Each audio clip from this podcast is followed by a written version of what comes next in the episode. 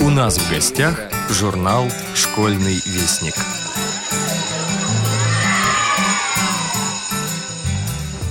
Как ясен август нежный и спокойный, Сознавший мимолетность красоты. Позолотив древесные листы, Он чувство заключил в порядок стройный. В нем кажется ошибкой полдень знойный, С ним больше сродны грустные мечты.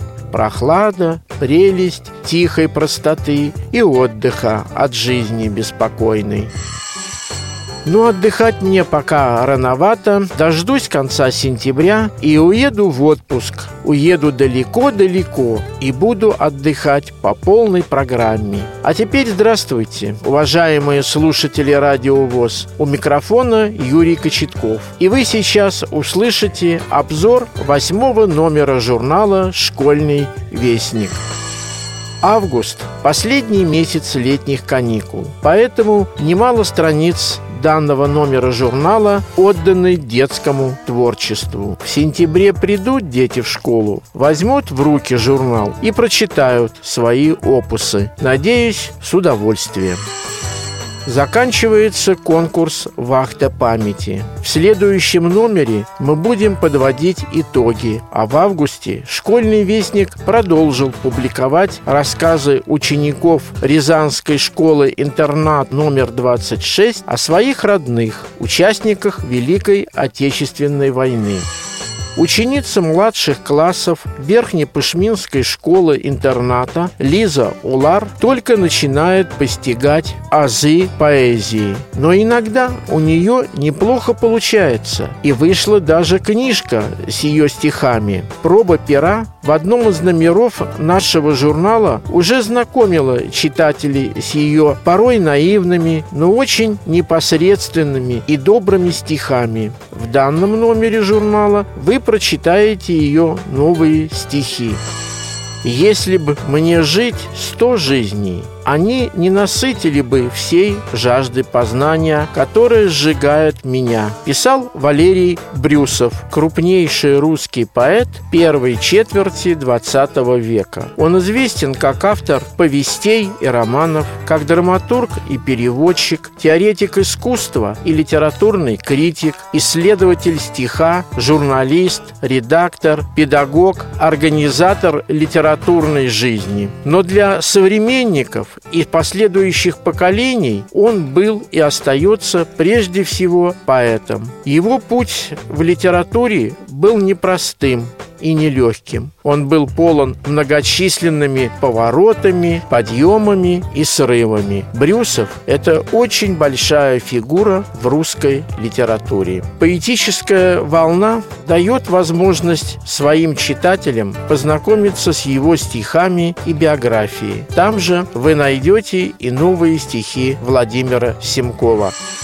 Читая рубрику «Ас Буки Веди», обратите внимание на сказки нашего нового автора Натальи Лосевой. Она живет и работает в Твери. Наталья Лосева – преподаватель филологического факультета Тверского педагогического университета, специалист по детской литературе.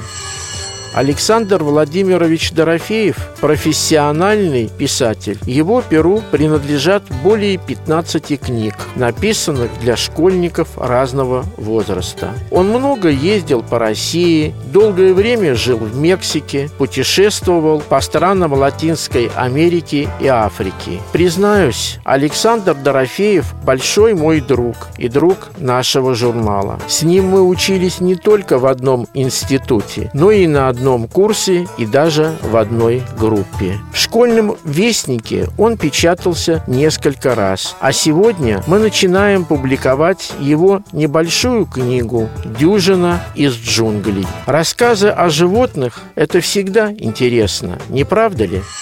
Люди моего поколения, читатели школьного вестника с большим стажем, а такие, разумеется, есть, хорошо помнят группу или, как тогда говорили, ВИА, вокальный инструментальный ансамбль «Ариэль». Так вот, наш постоянный автор рубрики «Музыкальный клуб» Михаил Трофимов специально для нашего журнала взял интервью у создателя и руководителя ансамбля Валерия Ярушина. Читайте. Думаю, это интересно многим. Вот таким получился восьмой августовский номер школьного вестника. А теперь до свидания. До новых встреч в эфире. С вами был главный редактор журнала «Школьный вестник» Юрий Кочетков. Александр Дорофеев. Дюжина из джунглей. Джунгли, если перевести с языка хинди, это просто заросли. Но заросли не простые, а тропические, густые и сумеречные, сквозь которые мудрено продраться. Круглый год там жарко и душно, потому что еще и влажно. Особенно, когда наступает сезон дождей и льет изо дня в день с короткими передышками.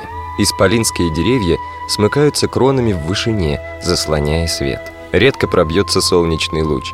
Тесня друг друга, оплетенные крепкими лианами, тянутся к небу пальмы и акации, гигантский бамбук и сахарный тростник, мимоза и колючие кустарники.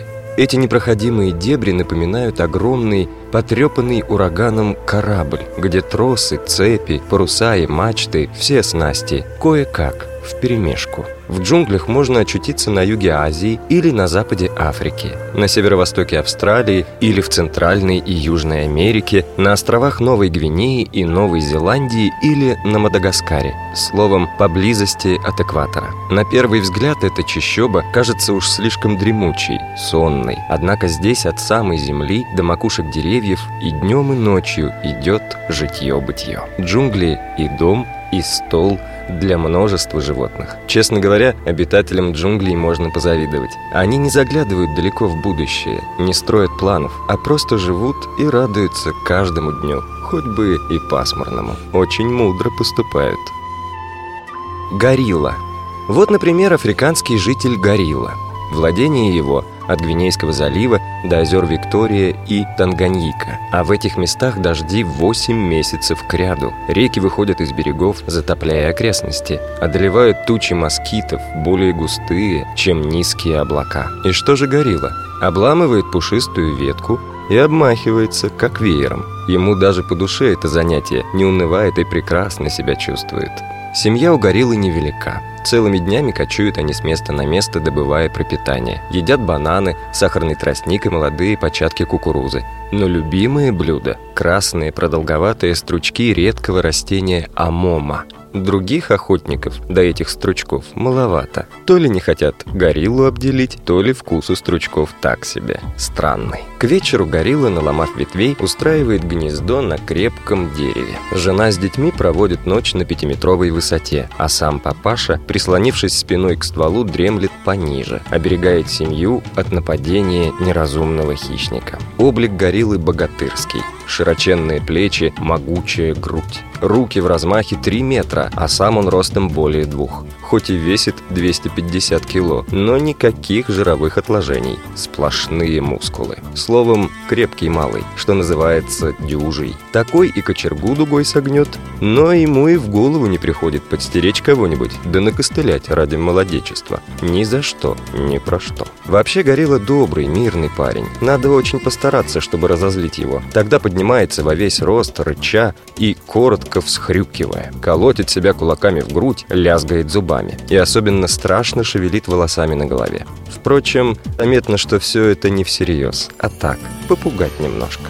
Из относительных недостатков можно упомянуть короткие пальцы на широкой ладони. Ну, может, излишне волосата горилла, да голова почти без шеи, да ноздри вывернутые смотрят в поднебесье. Хотя в нынешние-то времена эти мелочи легко исправимы. Они ничто в сравнении с чудесным характером гориллы. Ко всему прочему, у него серьезный волевой взгляд, и на губах едва заметная строгая усмешка. Мужественный вид, то ли разведчик, то ли боксер, то ли просто, как говорится, Шварценеггер. Было бы у Гориллы желание, он, конечно, нашел бы свое место в высшем свете. Увы, к новой обстановке он привыкает с трудом. Лет сто назад жил, рассказывают, один в городе Тифлисе. Изо всех сил старался поступать так же странно, как окружавшие его люди. Просыпался около восьми утра и сидел на постели, зевая и почесываясь, пока ему не подносили стакан мацони. Взбодрившись, бродил он по комнате, размышляя, как бы позабавиться. То поглядывал в окно, то хлопал в ладоши и пританцовывал лезгинку, то садился играть со сторожем в шашки. С тоской дожидался он часа дня и поспешно открывал двери жене сторожа, когда та входила с большим подносом. О, как хотелось проглотить все подряд, без разбору. Но правило есть правило. Сначала полагалось чинно выпить чашку бульона из потрохов, затем опрятно, обязательно ложкой, вкушать тушеные с рисом овощи.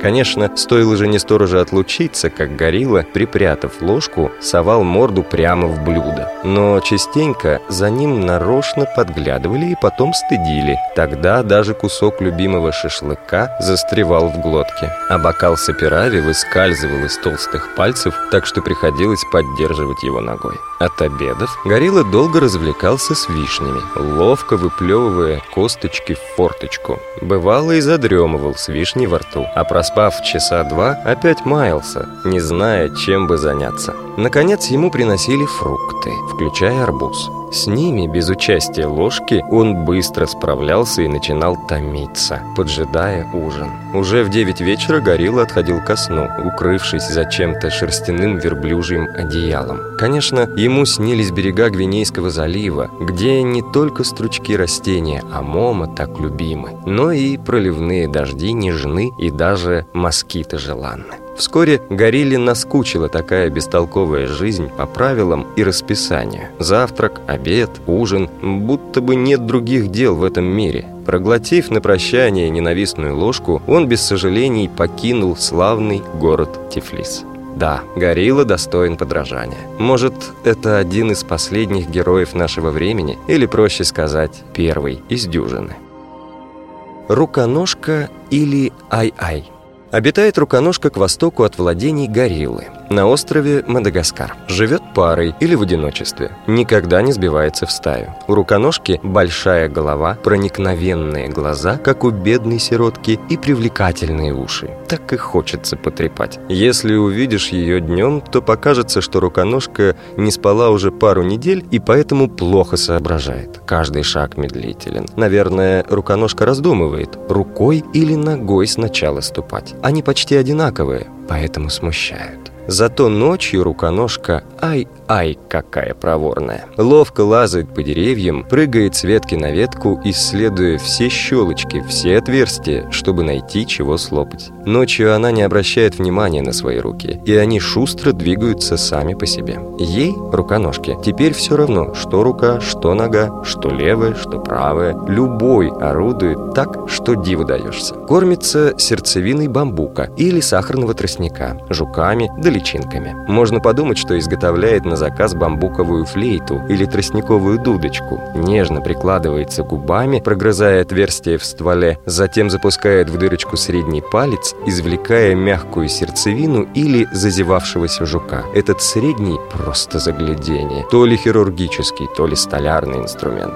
Вообще все пальцы на ее руках и ногах длинные, чуткие, музыкальные. Можно представить, как бы здорово играл руконожка на арфе сразу двадцатью, так и хочется сказать перстами. После ее обеда остается столько дудочек, флейт и прочих сопелок, что хватило бы целому духовому оркестру. Спать она ложится на восходе солнца. До начала утренней зари руконожка прячется в дупло. Голову обнимает то ли ногами, то ли руками, сама не поймет, чем именно. Другое дело хвост. К хвосту руконожка очень почтительна Ворона. Такой он одинокий и пушистый. Руконожке неприятно, что хвост остается на ночь где-то там, вдалеке. Она непременно укладывает его на голову, чтобы был на виду. А когда идет по земле, держит зад повыше и хвост вытягивает, чтобы ни в коем случае не запачкаться. Да, впрочем, и выглядит это руконожка вдвое длиннее – достигает целого метра. Часто в ночи слышится ее крик, похожий на громкое хрюканье, и возгласы «Ай! Ай!» Это когда ей кажется, что хвост отстал. Ленивец.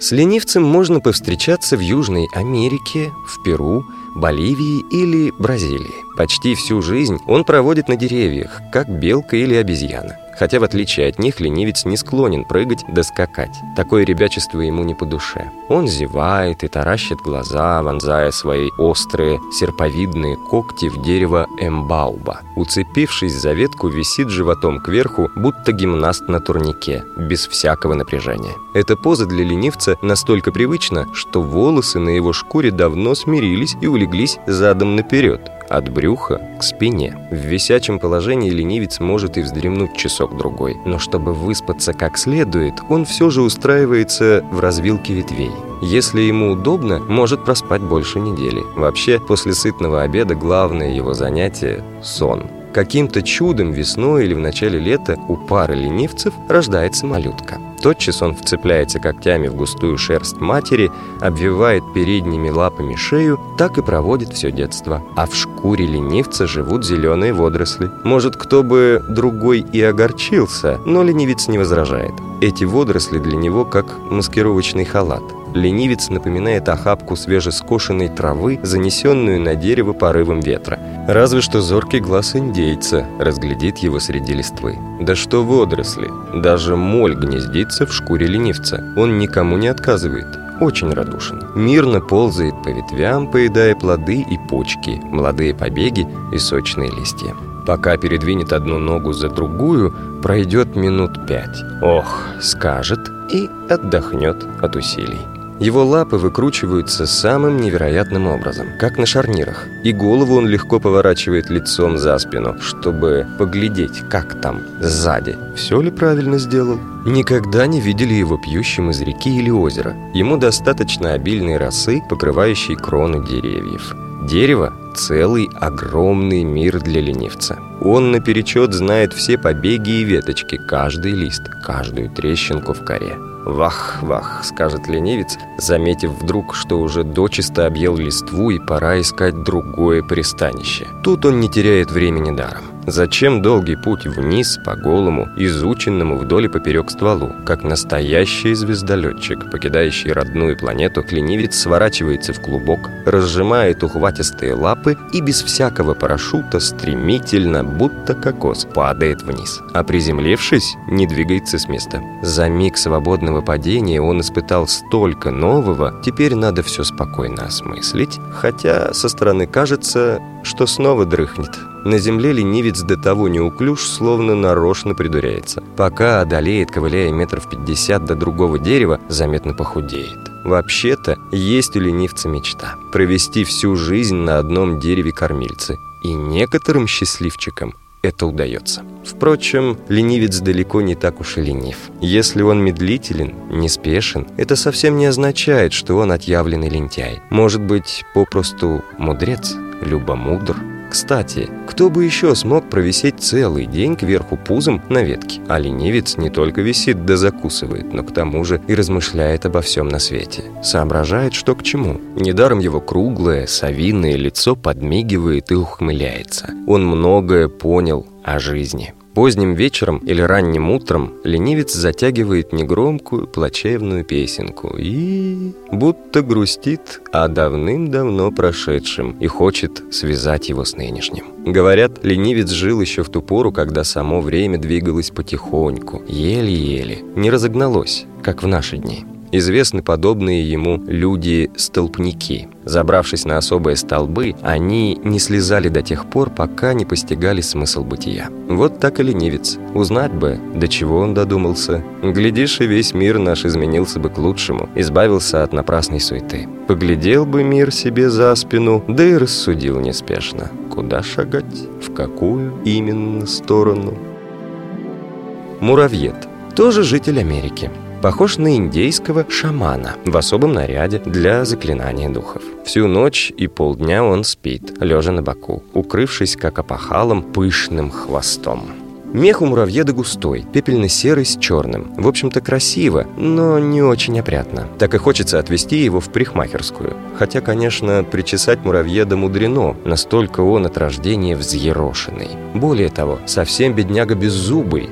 То есть, представьте, ну, ни единого зуба. Однако стоматолог ему не нужен, потому что и зубы-то ни к чему. Честно говоря, муравьед и жевать-то не умеет. Он большой силач, метра два в длину, если с хвостом. Весит килограммов 40. Уши и глазки очень малы. Такой дикий с виду носатый шаман из племени апачей. Можно представить, как пляшет вокруг костра перед охотой на бизонов, как призывает духов-покровителей удачи, выхватив могучей передней лапой бубен из-под лохматого хвоста. А вот укусить ни за что не сможет. Да у него и мыслей таких нет, чтобы кого-нибудь цапнуть. Вместо челюстей у муравьеда такая длинная трубка, на конце которой маленький-маленький ротик, словно для пускания мыльных пузырей. Ну, когда ни челюстей, ни зубов, должно быть хоть что-то взамен, иначе как-то обидно. И у муравьеда, будьте здоровы, какой замен.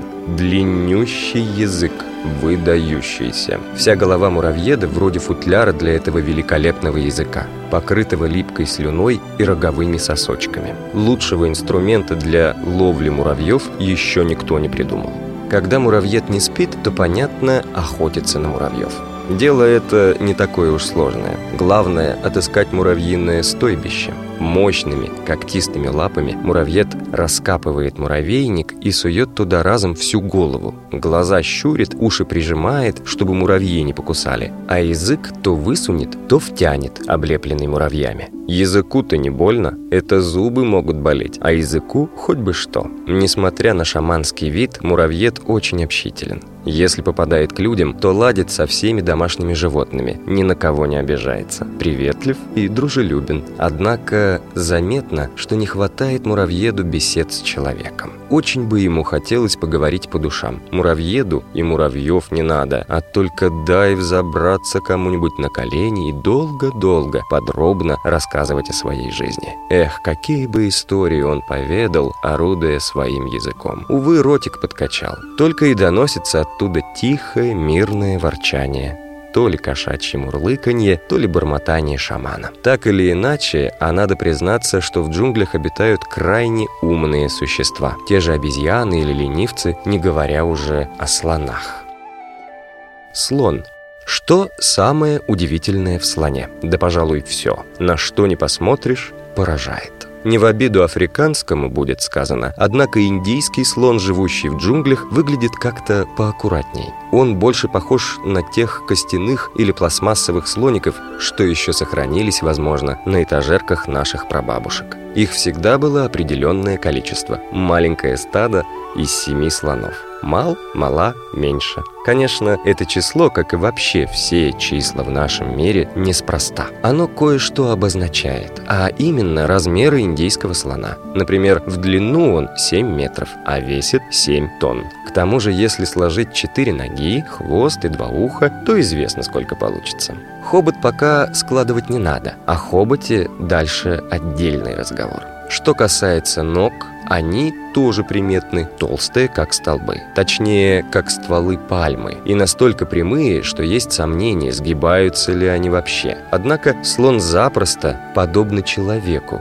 встает на колени. Его тучный облик обманчив. Благодаря своим ножкам слон очень ловок и быстр, бесшумно продирается сквозь непролазные чащи, взбирается, как горный баран, на почти отвесные кручи. За день ему по силам отмахать сотню километров. Только тот, кто никогда не видел слона в джунглях, может сравнить с ним какого-нибудь неуклюжего раззяву. Вот, мол, как слон в посудной лавке. Ну, конечно, оказавшись внезапно в этой самой лавке, слон от смущения разобьет пару-тройку сервизов. Ведь понятно, что ему там неуютно, непривычно. Но человек, впервые попавший в джунгли, еще и не такое натворит. Заканчивая разговор о слоновьих ногах, нужно обязательно напомнить, что они в основном для ходьбы. Это вам не обезьяньи лапы, уж скорее копыта, которыми ничего не ухватишь. Для хватания у слона приспособлен другой орган. Нет, Конечно, не уши. Хотя какие чудные уши у индийского слона. Совсем не похожи на лопухи. Напоминают листья магнолии, обладают тонким слухом. Правда, они излишне унылого, желтовато-серого цвета. Вот бы распустились на них белые душистые цветы.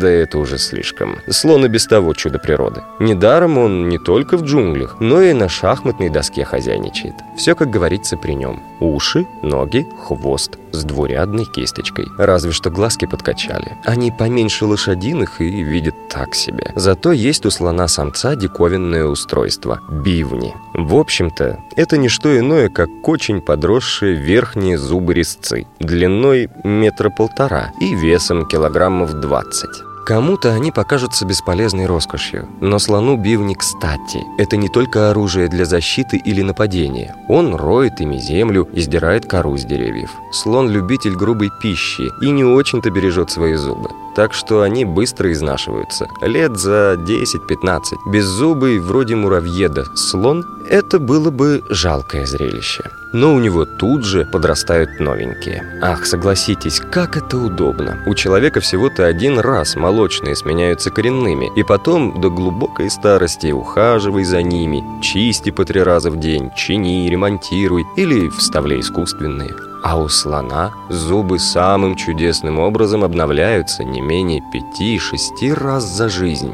И все же всего удивительнее – это его хобот такой невероятно длинный, сросшийся с верхней губой носяра, который, ко всему прочему, вытягивается и сжимается, по желанию хозяина. А на самом конце еще и придаток вроде пальца. Получается, что хобот – это и рука, и губы, и, само собой, нос. И даже нечто большее – чему не сразу название подберешь. Чтобы напиться, слон втягивает хоботом воду, а затем отправляет, как из шланга, в рот. Сорвав ветку, помашет ею, отгоняя мошек, и уже далее в пасть. Выдирает хоботом и целые кусты своей любимой мимозы, но прежде чем проглотить, долго отряхивает корни от земли. Или, упершись головой в ствол пальмы, так раскачает, что обтрясет все спелые плоды. Ну а хобот отыщет и крохотный финик в куче песка. Слон – отличный пловец. Охотно ныряет, брызгается, веселится. Однако не слишком глубокие реки одолевает как танк по дну. Только кончик хобота виднеется над водой. А сколько звуков способен издавать хобот? Долгий слабый писк означает удовольствие. Короткие пронзительные звуки – испуг. Когда слон нападает, то звонко трубит. А если обеспокоен, почуяв тигра, стучит концом хобота, как пальцем в землю. Защищаясь от солнца и насекомых, слон посыпает себе спину песком. И, конечно же, из хобота. В общем, хобот – мастер на все руки. Он нюхач, рвач и трубач, и вун, пескун, и сыпун, и скала, дыхала и хватала. Да чего там говорить, без хобота слон уже и не слон, а так, недоразумение. Если человек, например, кое-как, но сможет обойтись без носа, то слон, лишившись хобота, просто погибнет. Не от голода, так от стыда. Как ни странно, слон хоть и огромен, а из того десятка, что называется робким. Очень осмотрителен и сторонится на всякий случай даже маленьких животных никогда сам не нападает, если его не раздразнить сверх всякой меры. Он лесной житель. Особенно приятны для него бамбуковые рощи. Спит он ночью и в самые жаркие дневные часы. Остальное время путешествует со всем своим многочисленным семейством, в котором не менее десяти родственников.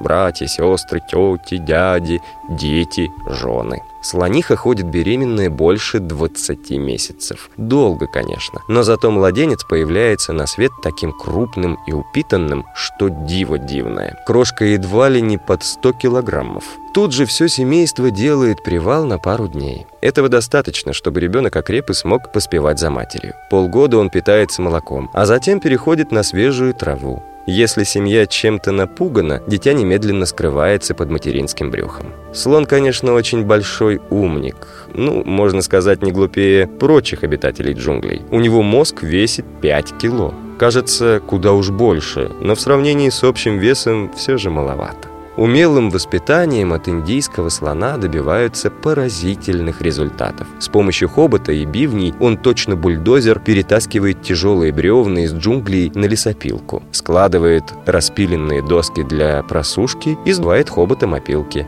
Службу заканчивает по звонку, как на фабрике или на заводе. У слона точные, верные движения, как у опытного работника. Он трудится самостоятельно, без всяких советов и указаний, охотно обучает своему ремеслу только что пойманных диких сородичей. Можно подумать, что все это ему по сердцу. Но когда поблизости не видать человека, слон выбирает длительный отдых и раздумье. Значит, действительно, не дурак. А вот если бы его мозг весил раза в два больше, махнул бы слон хоботом на умелое воспитание, на лесопилку, отключил звонок, да и подался бы куда-нибудь на Цейлон, Суматру или Борнео. Там тоже есть джунгли, где можно укрыться свободному индийскому слону. Впрочем, теперь и лесопилок повсюду хватает. Долгопят – Трудно, вероятно, найти существо более подозрительное и недоверчивое, чем человек. Все нам кажется, что кто-то хочет нас обмануть, надуть и объегорить.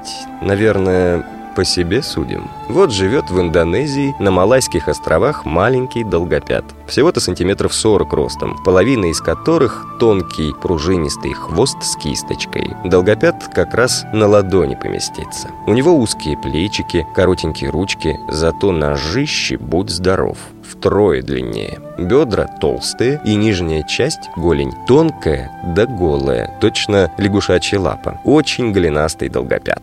Ко всему прочему, на концах его пальцев странные подушечки. Большие да широкие, будто слон отдавил. Такими сподручно уши затыкать. Не свои, конечно, а чьи-нибудь чужие. Причем три пальца у долгопята с обычными ногтями, а из двух выглядывают острые когти. На круглой, словно орех голове долгопята торчат голые уши, напоминающие чайные ложки. К тому же глазища как блюдца, если не сказать миски, а прямо под ними широченный губастый рот. Словом, какое-то сказочное создание. То ли гном лесной, то ли карлик. Красавцем, пожалуй, его не назовешь. Хотя, как поглядеть. Можно сказать, что Долгопят жутко симпатичный. Во всяком случае, его жена в этом уверена. Они так и живут, неразлучной парой. Сидят бок о бок на задних лягушачьих лапах, подперевшись хвостом. Глаза у них в темноте светятся, а шерсть желто-бурая с красноватым налетом, будто только что из огня, из пламени выскочили. Действительно, при карликовом-то росточке долгопят такой прыгун из лучших. Вдруг сиганет метра на два, как чертик из коробочки. Тут случайному человеку не мудрено и струхнуть. Местные крестьяне давно заподозрили, что долгопят не так прост. Они считают его лесным духом по имени Кобальт, который прячется днем в дуплах деревьев, а по ночам ворует молоко у мирных сельских жителей. Даже нанимали сторожей, да все впустую. Как ни чуток сторож, а непременно уснет, когда кобальт припрыгнет внезапно и закроет ему уши своими подушечными пальцами. Теперь хоть ведрами греми, хоть бидонами стучи, никто не проснется. А еще кобальт острыми коготками вскрывает якобы любой сундук и забирает, что приглянулось. Рассказывают, что видели, как прыгал один по лесу в новых сапогах и шляпе деревенского старосты. Какая клевета на бедного долгопята. Он ни сном, ни духом. Почему шляпа? Отчего, простите, сапоги? В шляпе бы потонул, в сапогах бы сгинул. И молоко ему даром не нужно, потому что питается насекомыми. Может, водятся по соседству в джунглях какие-нибудь гномы, карлы или эльфы, любители принарядиться и выпить. Нарочно валят всю вину на безответного долгопята. Право, обидно за него, сердешного. Долгопят иначе думает о человеке. Совсем не боится и так доверчив, что легко дается в голые руки. Если подойти к нему по-хорошему, без подозрений, долгопят пред преданный друг во веки веков. Хотя в доме-то, где он будет жить, наверняка случатся пропажи. Не останется ни мух, ни комаров, ни моли, ни тем более тараканов.